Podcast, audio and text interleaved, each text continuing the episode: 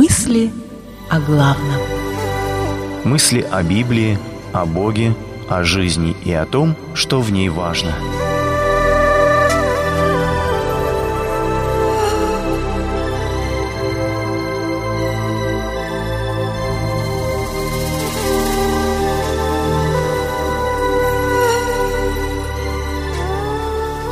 И убил Иакова. И убил Иакова, брата Иоанна, мечом. Деяние 12.2. Как-то буднично, между прочим, сообщает Лука в книге Деяний о трагической судьбе Иакова, одного из двух сыновей Завидеевых. Даже непонятно, публичная казнь это была или организованное Иродом Агриппой заказное убийство – но история эта приобретает совершенно новую глубину, если вспомнить диалог, произошедший между Иисусом, Иаковом и его братом за годы до этого. Это было, когда мать их пришла просить Иисуса об особом положении для ее сыновей в его будущем царстве. Иисус перевел тогда разговор на другую тему и задал братьям вопрос, «Можете ли пить чашу, которую я пью, и креститься крещением, которым я крещусь?» Они отвечали, «Можем». Иисус же сказал им, «Чашу, которую я пью, будете пить, и крещением, которым я крещусь, будете креститься». Марка 10, 38-39. О чем думал Иаков, услышав эти слова? Как понял он их тогда, молодой рыбак, за вспыльчивый нрав, получивший вместе с братом кличку «Сын Грома»? Я думаю, что он возвращался к ним мысленно много раз в течение своей жизни, и каждый раз они приобретали новые краски, новое значение. Наверное, до конца он понял их только перед своей мученической кончиной. Это и было исполнение пророчества, чашу которую довелось испить Якову, так же, как и Иисусу, и крещение, которым он крестился вместе с учителем. А так сказать, в новостях просто сообщили «Ирод убил Иакова».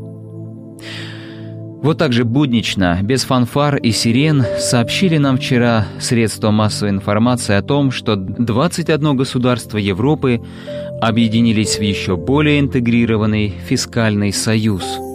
Собирать налоги со своих граждан и тратить их по своему усмотрению – это неотъемлемая часть суверенитета государства – Отдавая Евросоюзу право последнего слова в утверждении национального бюджета, 21 страна, в том числе и наша, отказались от большой части национального суверенитета и сделали гигантский шаг единому европейскому государству.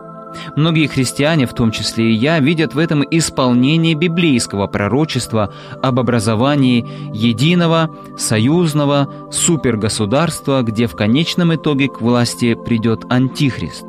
И десять рогов, которые ты видел, десять царей, которые еще не получили царство, но примут власть со зверем, как цари, на один час.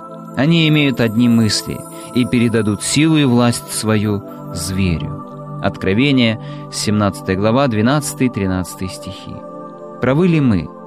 Жизнь покажет. В любом случае ясно одно – Слово Божье, Слово Христа сбывается в нашей повседневной жизни. Все, что сегодня кажется нам случайностью, стечением обстоятельств, на самом деле ведет к исполнению того, что Бог предусмотрел о нас, как о церкви, народе, так и о каждом в отдельности. Пусть это и ободряет нас сегодня и поможет с новыми силами искать волю Божью для своей жизни и сотрудничать с Ним в ее исполнении. Молитва. Спасибо Тебе, Господи, что Слово Твое исполняется и сегодня.